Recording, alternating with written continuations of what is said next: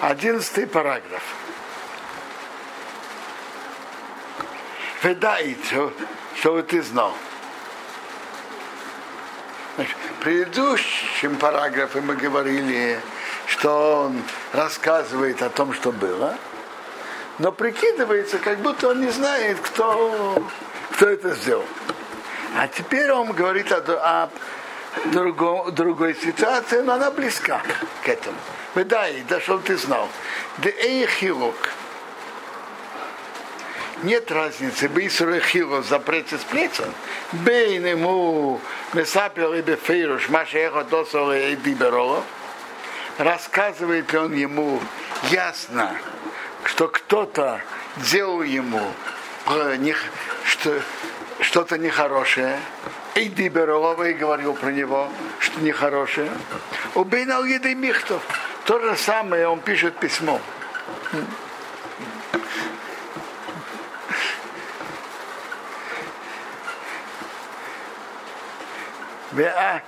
Беахаси это одно и то же.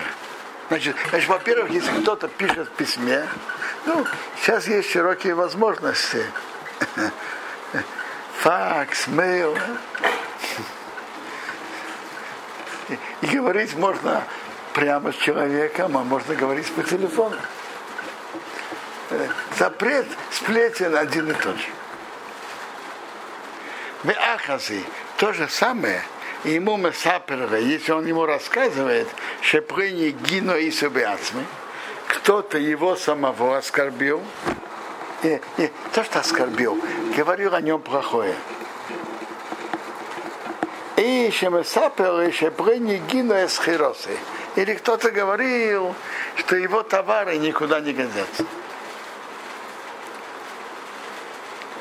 Кмейр и не Рошонора, это то же самое, как насчет Рошонара. Бахилик Арев Карарев Сивхес, украл Гей Сивзайн, как насчет Рошонара, говорить плохое про человека и говорить плохое про его товар, про его фирму, ну, э, про его ищибов, про его женское заведение. Когда он говорит о, о нем недостатке, то Кимышал Гидейзе Махнисино Блиби Олов. Этим он приводит, чтобы у того неприятные ощущения и ненависть, но того, кто говорит плохое, о нем, о его товарах, о его фирме, о его э, месте, где он, я не знаю, что-то там рук, э, преподает, руководит. Так это делает ему неприятное ощущение. То есть запрет его сплетен это любое, что человек говорит что-то о другом, что может привести к вражде между, между людьми. Это запрет, запрет архивот.